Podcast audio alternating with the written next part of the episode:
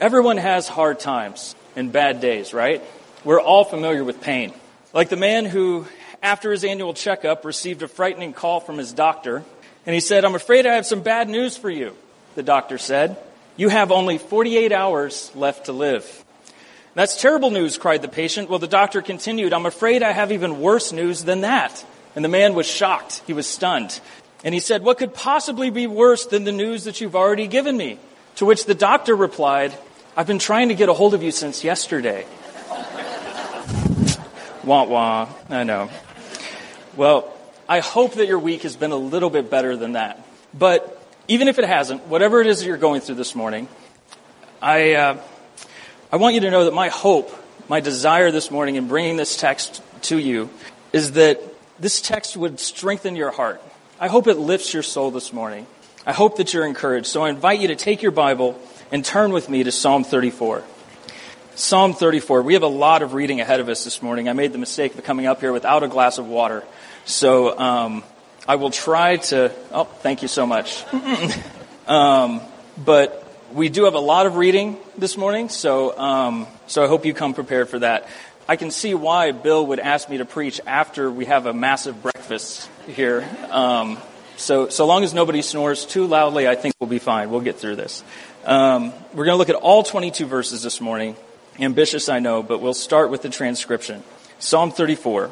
Of David, when he changed his behavior before Abimelech, so that he drove him out and he went away.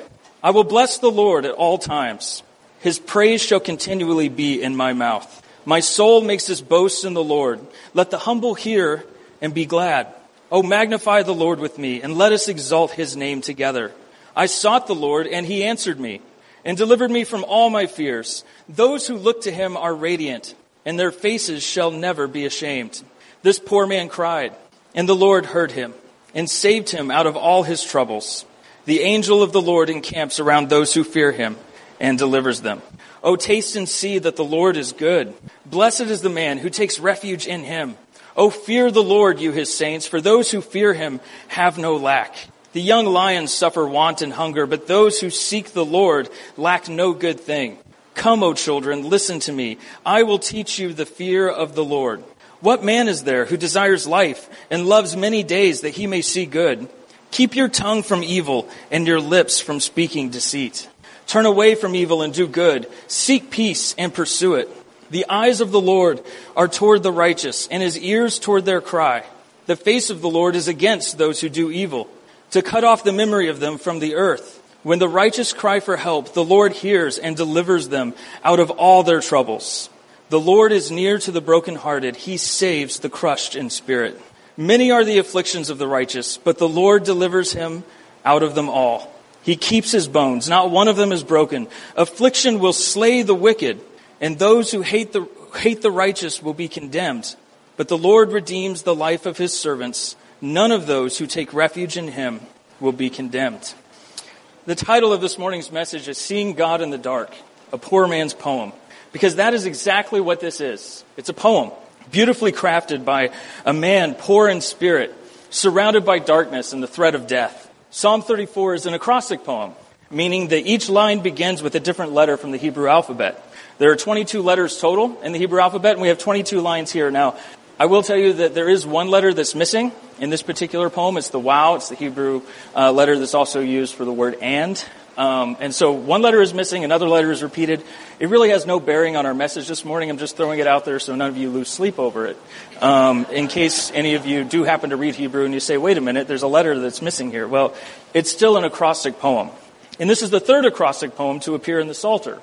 There are eight of them altogether. Four appear in the beginning in book one, and four appear at the end in book five.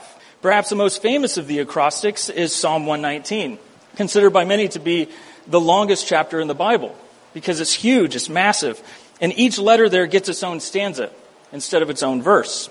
The late great James Montgomery Boice suggested that acrostic poems were written for a number of reasons. And I found this particularly helpful, and that's why I'm going to share it with you this morning. First of all, he proposed that it might be an artistic device. That these, uh, these acrostic poems, they sort of, they, they add a certain beauty to the psalm much like how rhyming does for our poetry. So it could just be simply artistic. Secondly, he says that it might indicate that the subject is being covered completely, from A to Z, so to speak, as we would say in our vernacular, because it's starting from the beginning of the Hebrew alphabet and it moves all the way through to the end. And this is particularly attractive when we consider Psalm 119, which exhaustively explores the nature and value of God's Word. Thirdly, he suggests that the acrostic may have been a mnemonic device, designed simply to assist the young in learning the Psalms. Because after all, it's easier to memorize a piece of poetry than prose. All that to say, Psalm 34 is a beautifully written, comprehensive teaching psalm. It's a wonderful poem, and it comes to us from a very dark period in David's life. We know this from the transcription. It says, Of David, when he changed his behavior before Abimelech, so that he drove him out and he went away. I like how the Holman translates it. That version says, Concerning David, when he pretended to be insane, in the presence of Abimelech, who drove him out, and he departed. Of all the Psalms, only 14 of them have a transcription that ties the material directly to a specific historical event in David's life. And this is the fifth of those. But why is David pretending to be insane? Why is he acting like a madman at all? Who is he on the run from and what is going on in this particular situation? Well, the setting for our text comes from 1 Samuel chapter 21. 1 Samuel 21. Let's look at that for a moment. 1 Samuel 21. At this point, Saul has threatened David's life, and he had to take off in a hurry. We'll start at the beginning of the chapter to set the stage. 1 Samuel 21, verse 1. Then David came to Nob, to Ahimelech the priest. Now, one thing to keep in mind this Ahimelech that we're about to look at here, he's not the same Abimelech that was mentioned earlier in our transcription. They sound familiar, but they're not the same guy. Abimelech is simply an ancient royal title. It means my father the king. And the Philistines would use this title for their king, similar to how the Egyptians would call their ruler Pharaoh. The Philistines would call their ruler Abimelech. And in this case, the title refers to King Achish of Gath. And we'll learn more about him here in a few minutes. But Ahimelech was a good guy with a really unfortunate sounding name. At least it sounds unfamiliar and strange to us. And if there are any couples out there this morning who are expecting a child anytime soon and you're looking for a strong biblical boy name, that nobody else uses, Ahimelech, is on the table. You can use that one. I present it to you for your consideration. He'll probably get beat up a lot in school, but that's okay. Who cares? He's at least named after a good guy in the Bible. Back to verse 1. And Ahimelech came to meet David, trembling, and said to him, Why are you alone, and no one with you? And David said to Ahimelech the priest, The king has charged me with the matter, and said, Let no one know anything of the matter about which I send you, and with which I have charged you. I have made an appointment with the young men for such and such a time and place. Now then, what do you have on hand? Give me five loaves of bread or whatever is here. And the priest answered David, I have no common bread on hand, but there is holy bread, if the young men have kept themselves from women. So David then goes on to soothe the priest's conscience, and the priest agrees. Look at verse 6. So the priest gave him the holy bread, for there was no bread there, but the bread of the presence which is removed from before the Lord to be replaced by hot bread on the day it is taken away. So in other words, David is alone, he's starving, he's on the run, and he doesn't know where to go or what to do. And so he finds himself in Nob, and he asks for the holy equivalent of Jimmy John's day old bread from the priest. And the priest agrees, and he gives it to him. Look at verse 8. Then David said to Ahimelech, Then have you not here a spear or a sword at hand? For I have brought neither my sword nor my weapons with me, because the king's business requires haste. And the priest said, The sword of Goliath the Philistine. You remember him, right? Whom you struck down in the valley of Elah. Behold, it is here, wrapped in a cloth behind the ephod. If you will take that, take it, for there is none here but that. And David said, There is none like that, give it to me. So he says, Okay, if that's the best you've got, give me the giant sword. And now we're ready for the setting of Psalm 34. David is tired, he's hungry, he's running away from Saul, right into the heart of Philistine territory with Goliath's sword. And things are really not looking good for David. Verse 10 And David rose and fled that day from Saul and went to Achish, the king of Gath. And the servants of Achish said to him, Is not this David, the king of the land? Did they not sing to one another of him in dances after he had struck down Goliath? Saul has struck down his thousands, and David his ten thousands? These Philistines knew exactly who David was, and that terrified him. That scared him to death. By the way, Gath was Goliath's hometown. So here comes David, Israel's champion, strolling in to the town that Goliath came from with Goliath's sword. Talk about awkward and dangerous. Very dangerous for David. And David took these words to heart and was much afraid of Achish, the king of Gath. So he changed his behavior before them and pretended to be insane in their hands and made marks on the doors of the gate and let his spittle run down his beard. Then Achish said to his servants, Behold, you see, the man is mad. Why then have you brought him to me? Do I lack madmen? That you have brought this fellow in to behave as a madman in my presence? Shall this fellow come into my house? It's a clever trick. So, ladies, if you ever find yourself in a heated argument with your husband and he starts acting a little strange and drooling into his beard and scribbling things on the wall, just know it's a trick. And uh, unless he really has lost it, then you might want to seek some help. But look at the beginning of chapter 22, and we'll, and we'll move on from here. David departed from there and escaped to the cave of Adullam. And when his brothers and all his father's house heard it, they went down there to him. And everyone who was in distress, and everyone who was in debt, and everyone who was bitter in soul gathered to him. And he became commander over them. And there were with him about 400 men. It is likely that David wrote the psalm that we're looking at this morning, Psalm 34, during his time at the cave of Adullam. Adullam, by the way, means refuge. Now let me ask you this. Knowing the backstory, do you think that David was having a good day when he sat down to write Psalm 34? Do you think he was having a good time? Do you think he was ready to sit down and write a Holy Spirit inspired psalm of praise in the middle of everything that he was going through? On the run from Saul, exiled, starving, defenseless, he finds himself scribbling nonsense on the gates of his enemies while drooling into his beard, pretending to be crazy, only to hide out in a cave for who knows how long and finally attract 400 of the most depressing people imaginable. The text says, everyone who is in distress, everyone who was in debt, everyone who was bitter in soul, they all came to him, and this became his army. Instead of Robin Hood and his merry men, you've got poor David and his gloomy men. This is not a good time for David. And yet, what does he write during these dark days? Holed up in a cave in Adullam, hunted and depressed. Look back at Psalm 34. He begins with this explosive charge of praise and worship to God. He shouts, I will bless the Lord at all times. His praise shall continually be in my mouth, regardless of my circumstances, regardless of my shame and my pain and despair and all the times, continually, no matter what, no matter what I face, at all times, I will bless the Lord. I will keep on doing it. I will praise his name. My soul makes his boast in the Lord. Let the humble hear and be glad. Notice that his boast is in the Lord, not in his cleverness to feign insanity and escape the Philistinian king. No, he boasts in the Lord, and that's perfectly fine. That's good. We should do that. That's the one thing that you can properly brag about. Because the object of your boasting is not in you. The object of your boasting is in the all powerful, all knowing, all good God of the universe. And it's okay to brag about him. It's okay to brag about His goodness. In fact, you should. Those who are humble enough to admit that they are weak and give praise where praise is due are glad to. And that naturally leads into a call to worship. He says, Oh, magnify the Lord with me, and let us exalt his name together. David begins by praising God himself, and then he invites the rest of us to join in with him and to worship God of our own while being hunted, persecuted, and reviled and ridiculed, David knew the secret to having a good life, to having a blessed life. And his testimony is a living example for what that looks like. Psalm 34 is a powerful poem about seeing God in the dark. And it doesn't just call us to worship during the darkest times of our lives, it tells us why we should. For the remainder of this text, David encourages us to redirect our attention from the filth of our circumstances to the Lord's goodness. And in doing so, he provides at least five reasons for us to worship God during trouble. Why give God all the honor and praise that he is due? Even when the world crumbles and burns before our eyes, why should we do that?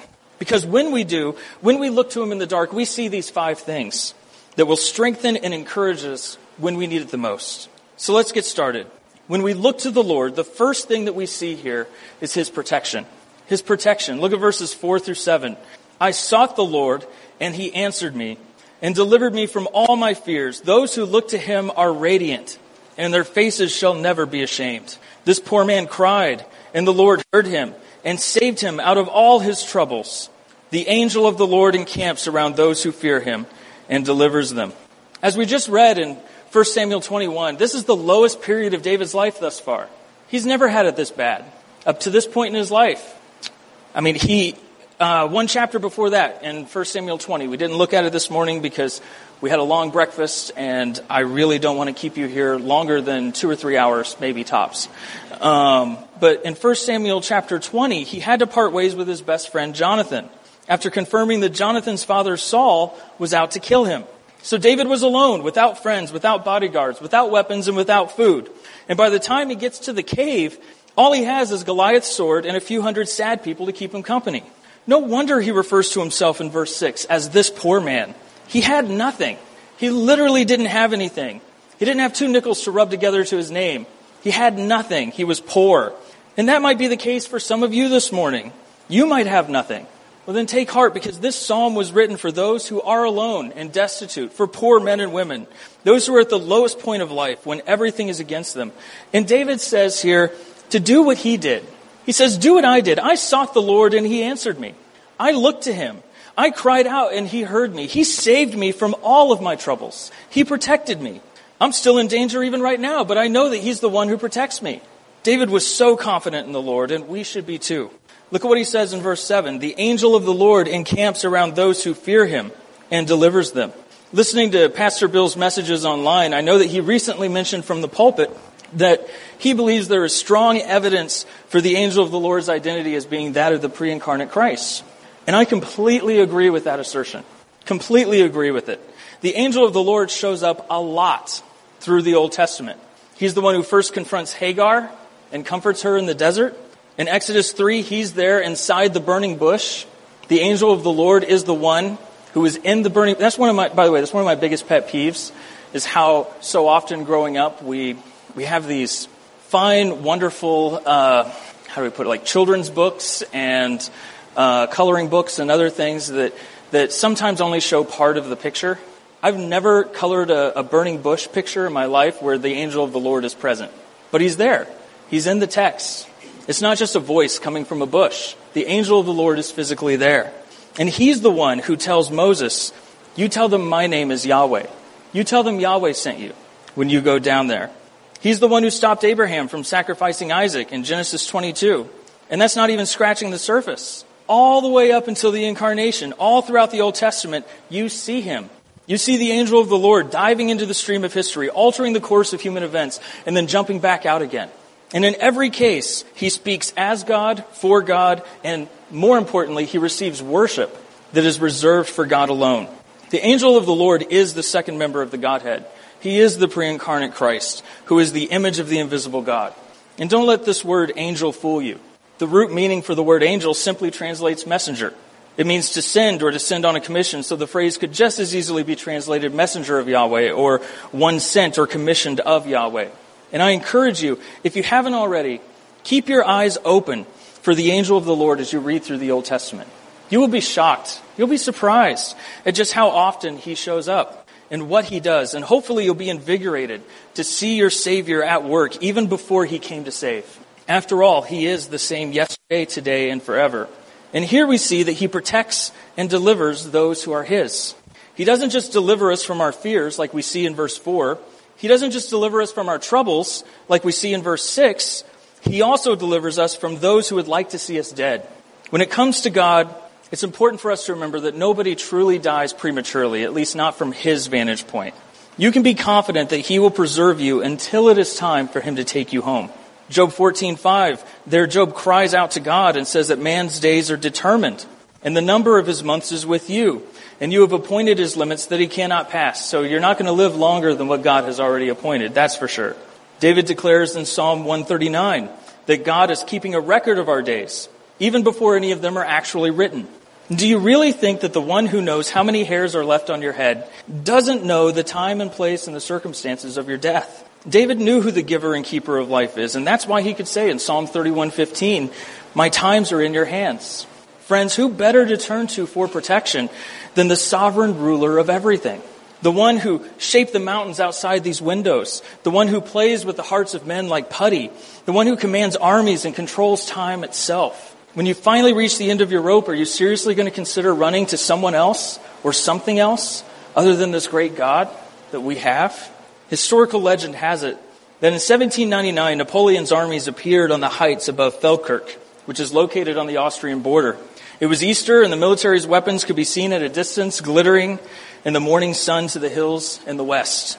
So the town council quickly decided to gather at the local church and discuss their next move. They appeared to have two options mounted defense or wave a white flag of surrender and hope for the best.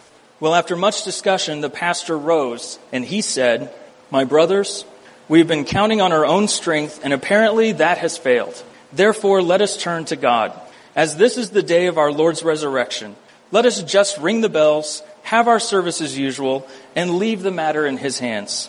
We know only our weakness and not the power of God to defend us. Well, this resonated with the town council members, so they agreed and rang the bells. Well, soon the streets were crowded with the bustle of worshippers on their ways to church. And the French army, they also heard the bells as well. And they concluded that the Austrian army had finally arrived to defend the town. So that morning, before the service ended, the enemy had already broken camp and left. Too often, like the pastor said, we know only our weakness and not the power of God to defend us. When we look to God in the dark, we see His protection, His sustaining power and infinite love. But that's not all we see. We also witness His provision. That's point number two on your outline. His provision. Look at verses 8 through 10. Oh, taste and see that the Lord is good. Blessed is the man who takes refuge in Him. Oh, fear the Lord, you His saints, for those who fear Him have no lack. The young lions suffer want and hunger, but those who seek the Lord lack no good thing. The most popular portion of our text by far is found in verse 8. Oh, taste and see that the Lord is good. And it is a beautiful verse. Perhaps some of you may have heard it during a communion service, and that's perfectly acceptable. There's nothing wrong with doing that. I mean, after all, this verse does carry a strong sense of physicality with its descriptive command to come and to taste and to see. In fact, it is so descriptive that it sometimes makes people feel somewhat uncomfortable. Because some have suggested that it is impious or irreverent to compare God to good food, and yet that is exactly what David does here. He says, Come and try God out as you would some delicacy or fine treat. I mentioned James Montgomery Boice earlier, and I like what he had to say about it. I found it particularly helpful. He said, Although God is more than this image suggests, he is certainly not less. Our problem is not that we think of him too literally, but that we do not think of him literally enough. And I like that. That's good.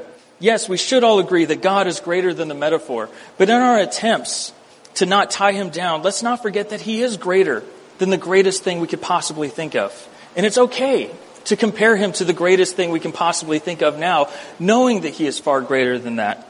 Whatever that is, whether it's fine food or the world's fastest roller coaster, it's okay. What David is offering here is a challenge. He's saying, if you come to the Lord, you will see that he is altogether good. And you will experience that goodness for yourself. And at that point, you won't just be satisfied with the taste. God is so good, you will want more and more and more and more and more until eventually you're all in. He says, blessed or happy is the man who takes refuge in him. This is the same word that we see at the very beginning of the Psalter in Psalm 1, the very first word that we see. Blessed or happy is the man who walks not in the counsel of the wicked. The guy with a good life takes refuge in him. The guy who loves life and desires to see good days takes refuge in him, not the man who signs a temporary lease or buys a timeshare or takes a vacation in him, but the one who takes refuge in him, the one who moves in, who turns to the Lord for protection, fortification, and ultimate safety. God offers all of that, and David is saying, check it out for yourself. Blessed is the man who does. He goes on to tell the saints to fear the Lord. Why? For those who fear him have no lack.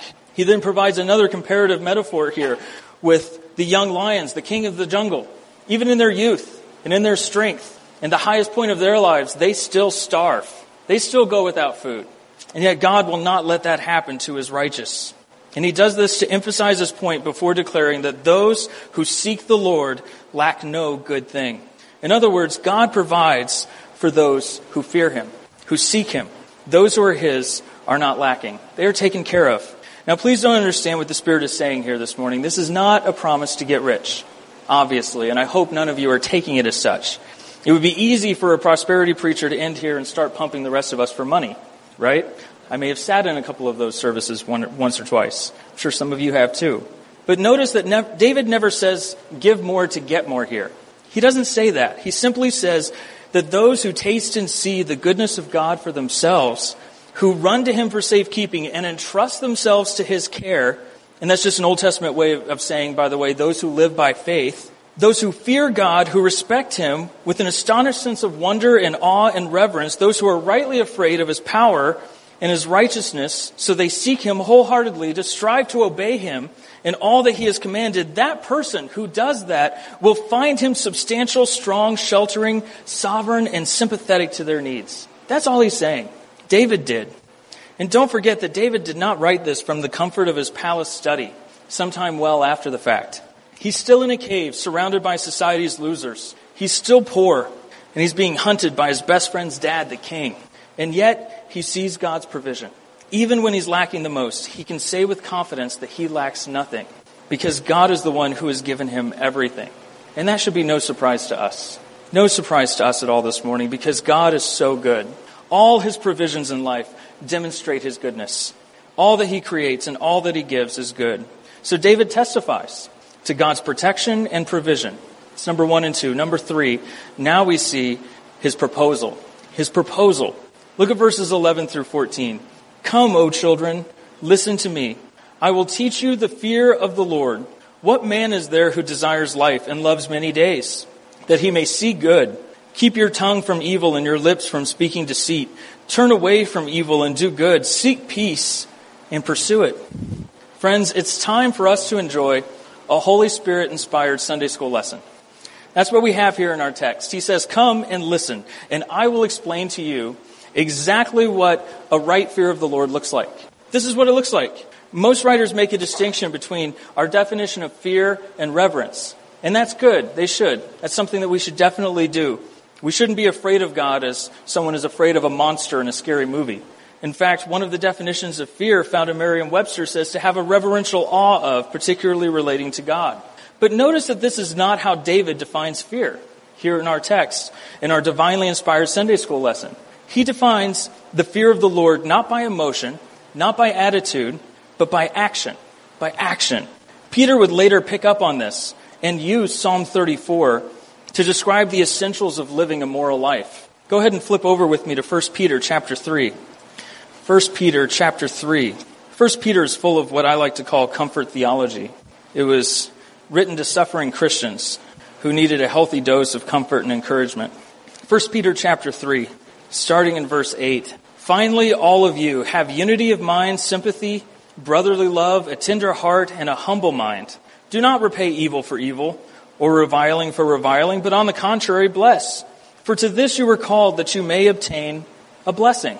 For whoever desires to love life and see good days, let him keep his tongue from evil and his lips from speaking deceit. Let him turn away from evil and do good. Let him seek peace and pursue it. Sound familiar? When it comes to David's Sunday school lesson, Peter got it. He got the lesson. Because at this juncture in 1 Peter, he's beginning his section on how to suffer well for your faith. And what better Old Testament instruction for him to call upon than Psalm 34, where the faithful are encouraged to seek God in the dark, to worship him and be blessed. And Peter takes us straight to the Sunday school lesson part of the poem. Do you want to live a good life? Even when your life is fallen apart? Of course you do. Everyone wants to live a happy life. Who doesn't? Everyone does. Well, here's how you do it. You keep, you turn, and you seek. You keep your tongue from evil, you turn away from evil, and you seek peace. According to David and the Holy Spirit, who inspired both passages here, this is what the fear of the Lord looks like. This is the beginning of wisdom. This is the proposal that God has placed on the table. You want to navigate this world wisely? You want to avoid suffering the painful consequences of your own sinful mistakes. You want to enjoy the time that you have here, regardless of how dark things get. Then fear the Lord. How? By actively obeying Him. And as Peter put it, you will obtain a blessing. You will obtain a blessing when you do that. That's number three. When we worship God in the dark, we see His protection, His provision, and His proposal. But we also see His posture. His posture. Look at verses 15 through 18. The eyes of the Lord are toward the righteous, and his ears toward their cry. The face of the Lord is against those who do evil, to cut off the memory of them from the earth. When the righteous cry for help, the Lord hears and delivers them out of all their troubles. The Lord is near to the brokenhearted and saves the crushed in spirit. This is a wonderful, wonderful part of our psalm. And here we have two groups, the righteous and the wicked. And the important thing for us to notice is God's posture towards each. In verse 15, he is towards the righteous. In verse 16, he is against the wicked. In verses 17 and 18, he hears and delivers. He is near and he saves the righteous. A better preacher than I had this to say. He said, concerning this idea of having God's attention or having his eyes in his ears, he said, the righteous are so dear to God that he cannot take his eyes off them. He watches each one of them as carefully and intently as if they were the only creature in the universe. Friends, when you pray, you want the eyes and the ears of God. You want him to see your pain. You want him to hear your prayers. You want him to do something about your troubles. You want him to come close to you to comfort you when your heart is broken. You want him to save you when your spirit is crushed. Church, this is what God does. This is his loving response to his loving children. This is his posture towards those who take refuge in him, who entrust themselves to his care. And if you accept the proposal that we just looked at to fear and obey him, you will be blessed as Peter summarizes it, but you will also enjoy all of these benefits and more from a kind and loving and attentive father. For those of you who have a sweet communal relationship with the Lord this morning, aren't you thankful for this truth? Aren't you thankful to have the eyes and ears of God? And doesn't it break your heart to think of those who will never know the Lord this way? I pray that all of this is true for you this morning. I pray that it is your delight to sacrificially serve your King, to hold back your lips from deceit and your tongue from evil, to painfully turn away from evil, even when you don't want to, to do what is right, to do what is good. As Peter will say later in 1 Peter 2:11, I beg you to abstain from the passions of the flesh which wage war against your soul to destroy you. I pray that you will run the race and fight the fight. I pray that your inner man is renewed day after day after day. I pray that you would do as the apostle commands in 2 Peter 1:10, that you would be all the more diligent to make your calling and election sure. And in doing so, I hope that you are more like Christ today than you were a year ago and that the Word of God has found good soil in your heart this morning, and that its roots run deep into the very core of who you are to bear much fruit. Because, friends, it's worth it. God's posture towards you is worth it. His care, His concern, His presence, His love, His protection, His provision, His promises, it's all worth it. And it's all there for the blessing, and all you have to do is cry out to Him. Cry out to Him. Unfortunately, so many, so many of the time we, we don't do that. We don't cry out to him. George Washington, I hate to admit this, but I really don't know that much about the man's life. So if anyone here has a good biography or something that you want to recommend to me for George Washington, I would really appreciate it because I'd like to learn more about him. But I do remember reading when I was a kid in school that he was a man of prayer. I doubt that part is in the curriculum today, but it was when I was a kid. Particularly during the time when he and his men passed through Valley Forge. Supposedly, at that time, a farmer happened to approach him one day at his camp.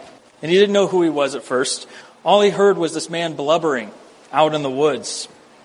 Coming closer, he saw George Washington on his knees, tears streaming down his cheeks, lost in prayer to God. The farmer returned home and excitedly said to his wife, George Washington will succeed. George Washington will succeed. The Americans will secure their independence. And the man's wife asked, What makes you think so? To which he replied, I heard him pray out in the woods today, and the Lord will surely hear his prayer. He will. You may rest assured, he will. And we all know the rest of the story. Now, I'm not saying that any of us have the right or ability to strong arm God into giving us what we want, when we want it, when we pray. And I hope that's not your takeaway this morning. But on the flip side of that, some of us never cry out to our loving Father at all. When things don't go our way, what do we normally do? We cry out to each other or anyone else who will listen, or we quietly mutter profanities under our breath, and we blame others for not caring enough. We implode on ourselves rather than explode into praise unto God. And most of us, these things, these are normal responses for fallen man, but they should not be normal responses for the redeemed. Can you imagine what it would be like if we all followed David's example? And if on our worst days we resolved ourselves to say, I will bless the Lord at all times, and his praise will continually be on my lips, Christian, you have the greatest privilege in the universe. You have the eyes and the ears of God. Use that privilege. Cry out to him and take heart. Because verse 18, he is near the brokenhearted and saves the crushed in spirit. So let's not ignore, though, the second group that is listed here in our text the negative side of things, and that is those who do evil. Look at the Lord's posture towards them in verse 16. The face of the Lord is against those who do evil, to cut off the memory of them from the earth. You know, often it appears as though the wicked have the upper hand. And Asaph wrote a brutally honest psalm about that. Let's look at it real quickly. I said I wouldn't keep you here too long this morning, and I lied. So, Psalm 73. Let's look at that. This is one of my favorite psalms. People always ask you what your favorite psalm is, and I can never narrow it down to just one. But Psalm 73 is definitely in my top 150. It is so good. So, so good. I love Psalm 73. In Psalm 73, he says, Truly God is good to Israel, to those who are pure in heart. But as for me, my feet had almost stumbled, my steps had nearly slipped. He says, I almost messed up big time. And here's how. For I was envious of the arrogant when I saw the prosperity of the wicked. For they have no pangs until death. Their bodies are fat and sleek. They are not in trouble as others are. They are not stricken like the rest of mankind. Therefore pride is their necklace. Violence covers them as a garment. Their eyes swell out through their fatness. Their hearts overflow with follies. They scoff and speak with malice. Loftily they threaten oppression. They set their mouths against the heavens and their tongue struts through the earth. These are big talking men. In other words, they get away with it. Look at verse 12. Behold, these are the wicked, always at ease. They increase in riches. All in vain have I kept my heart clean and washed my hands in innocence. For all the day long I have been stricken and rebuked every morning. Have you ever felt like that? I know I have. I think that we all have at one point in time, if we're going to be honest with ourselves. Because he's looking at the wicked and he's wondering what gives. My pursuit of righteousness keeps bringing me pain and heartache, but these God haters, they're the ones that are enjoying life. They're the ones who are doing well. Why, God? Why are you blessing them and hurting me? But look at how things take a turn in verse 16. But when I thought how to understand this, it seemed to me a wearisome task. I just didn't want to deal with it. Until I went into the sanctuary of God, then I discerned their end. So he goes to the Lord, and here is the truth he finds. Truly, you set them in slippery places. You make them fall to ruin. How destroyed in a moment, swept away utterly by terrors. Like a dream when one awakes, O Lord, when you rouse yourself, you despise them as phantoms. When my soul was embittered, when I was pricked in heart, I was brutish and ignorant. I was like a beast towards you. Nevertheless, I am continually with you. You hold my right hand. You guide me with your counsel. And afterward, you will receive me to glory. Whom have I in heaven but you? And there is nothing on earth that I desire besides you. My flesh and my heart may fail, but God is the strength of my heart and my portion forever. For behold, those who are far from you shall perish. You put an end to everyone who is unfaithful to you. But for me, it is good to be near God. I have made the Lord God my refuge, that I may tell of all your works. The legacy of the wicked is destruction. As our text says, the face of the Lord is against those who do evil, to cut off even the memory of them from the earth. He goes out of his way to end them, to wipe them out, even their legacy. Hopefully you have arrived at the same conclusion as Asaph has in Psalm 73. I would much rather have the eyes and the ears of God towards me than the face of his wrath against me. And I hope you can say the same. When we praise him in the pain, we see his posture towards us and others. That's number four. David has called us to worship God with him, and as we have seen, that as we direct our attention towards God in the heat of life's sorrows, what do we, what do we view more, more clearly here but his protection, his provision, his proposal, and his posture? Well, finally, David concludes his poem with God's promise. He ends on a high note, as you would expect. Look at verses 19 through 22. Many are the afflictions of the righteous, but the Lord delivers him out of them all. He keeps all his bones. Not one of them is broken. Affliction will slay the wicked, and those who hate the righteous will be condemned. The Lord redeems the life of his servants. None of those who take refuge in him will be condemned. As I mentioned earlier, it would be an easy temptation for a prosperity preacher to lift key verses from this psalm and run with them. But they would have to skip verse 19 if they did. One of the things that I love about the Holy Spirit and the scriptures is that they're honest. They're completely honest. They don't lie to us. They don't fool us in any way. They don't gloss over the truth. They're just honest. And here, he says, many are the afflictions of the righteous. I love how Charles Spurgeon puts it. He says, Scripture does not flatter us with the idea that goodness will somehow secure us from trouble. Let's not confuse those two things. On the contrary, we are again and again warned to expect tribulation while we, were in, while we are in this body. The righteous are not promised a comfortable life now, but we are promised afflictions, and more than one, more than two, more than three. We're promised many, many afflictions. You're saying, Hans, I thought this was supposed to be an encouraging psalm this morning. Well, thankfully, we have this little word but to help take the sting out of this verse. But the Lord delivers him out of them all. Praise God. Praise God for that. There is an end to the believer's affliction. And that's not all. He keeps all his bones, not one of them is broken.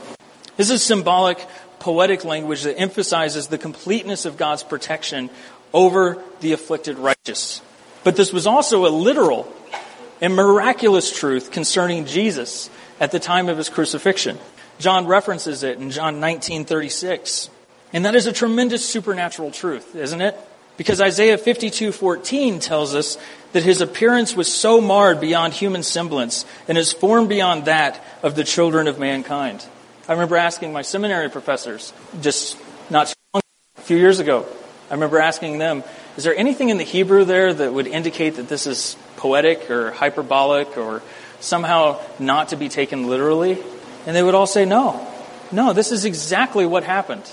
This is to be taken very literally. His appearance was so marred beyond human semblance and his form beyond that of the children of mankind. In other words, if after the crucifixion, if you found Jesus' body in a field somewhere, you would have no idea what you were looking at. You wouldn't know. That's how bad it was. He didn't even look human. And yet, in spite of that, not one bone in his body was broken. That's supernatural. When they beat him and kicked him and whipped him, he didn't have one hairline fracture on his cheekbone. He didn't have one broken rib, not one. What happened that day was incredible. It was amazing. But you see, that's how true to his word God really is. Jesus is the only truly righteous man to ever live, completely, totally, without sin. He lived a perfectly sinless life, and it had to be that way in order for us to become truly righteous men and women along with him, destined to rule and reign as adopted sons and daughters in the divine family. You see, if Psalm 34:20 is symbolic poetic language for the level of care that God has for the righteous sinner, then how much more so would it have to be taken literally for the one truly righteous man who is never sent? That's how that's how strongly God holds to his word.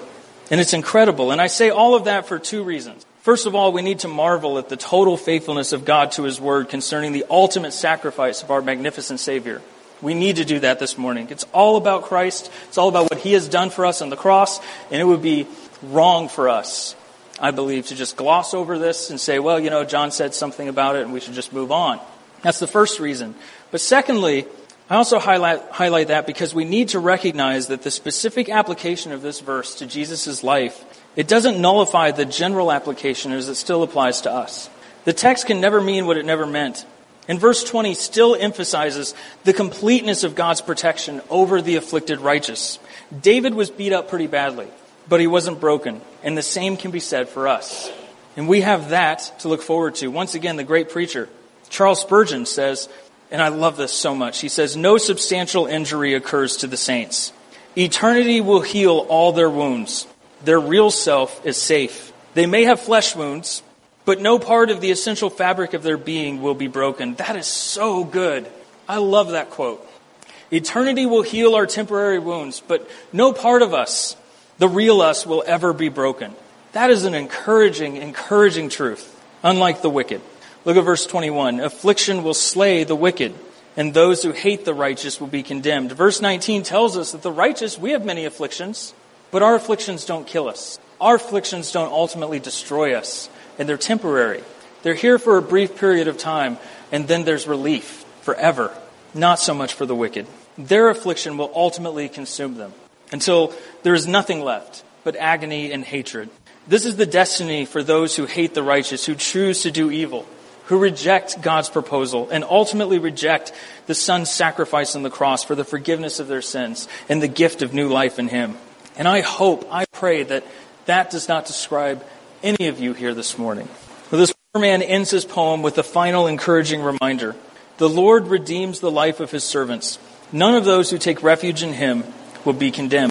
No matter how dark things get, remember your Redeemer. After all, there is now, therefore, no condemnation for those who are in Christ Jesus. This is the promise that we have in Him. Well, the year was 1869. Some of you may be familiar with this story. It's a very popular story, but I'd like to still share it with you anyway.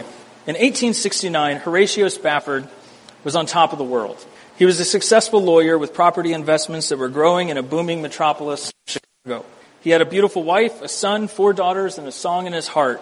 The sky was the limit and things were looking up for the Spafford family. That is, until the following year when they lost their son to scarlet fever. Soon after that, the Great Chicago Fire of 1871 rolled through, and it decimated his investments. Over the next several years, the economy would continue to tank as much of the Midwest fell under a severe economic depression and recession. Believing that matters could not get much worse, Horatio planned a much needed European vacation for himself and the family. So at the last minute, he found himself delayed, unfortunately, from work, so he was forced to send his wife and his daughters ahead of time. And while they were crossing the Atlantic, their ship collided with another vessel and quickly sank to the bottom of the ocean. All four of Horatio's daughters died, but his wife Anna survived. He was, he was traveling across the ocean to comfort his grieving wife when the ship's captain called him into his private cabin. And there the captain revealed that they were sailing over the, what he believed was the exact spot where the ship went down and where Horatio's daughters had perished. In a whirlwind of emotion, Horatio responded by returning to his cabin and penning these, favor, these famous words.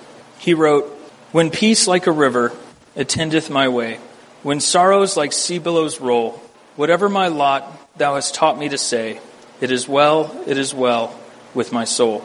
A few days later, he wrote a letter to his sister in which he said, On Thursday last, we passed over the spot where she went down in mid ocean, the water three miles deep.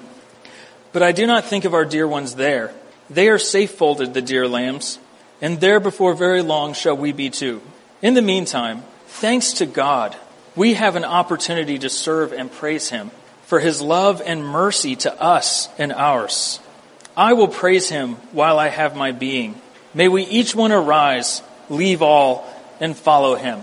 I can't even begin to imagine what that level of loss feels like. But perhaps some of you can. Church, when many afflictions come, come what may, and we know they will, will you be able to say, I will bless the Lord at all times. His praise shall continually be in my mouth. My soul makes his boast in the Lord. Let the humble hear and be glad. Oh, magnify the Lord with me and let us exalt his name together. Will you do that? Let's not live like those who are perishing, like those who are without hope, because they don't understand. But for those of us who have the comfort of a close Redeemer, when we praise God in the dark, we see his protection, his provision, his proposal, his posture, and his promise. And when that happens, we see more of him, and we are blessed. Let's pray. Dear Heavenly Father, Lord, again, we are just struck with the magnitude of your grace and your mercy to us. Lord, our hearts break for the wicked. We break for those who do not know you in this way, who do not have your eyes and ears, but have your face turned against them in wrath. Lord, I pray that you would soften hearts, that you would call people unto you, that you would pull the blinders off and unstop the ears this morning.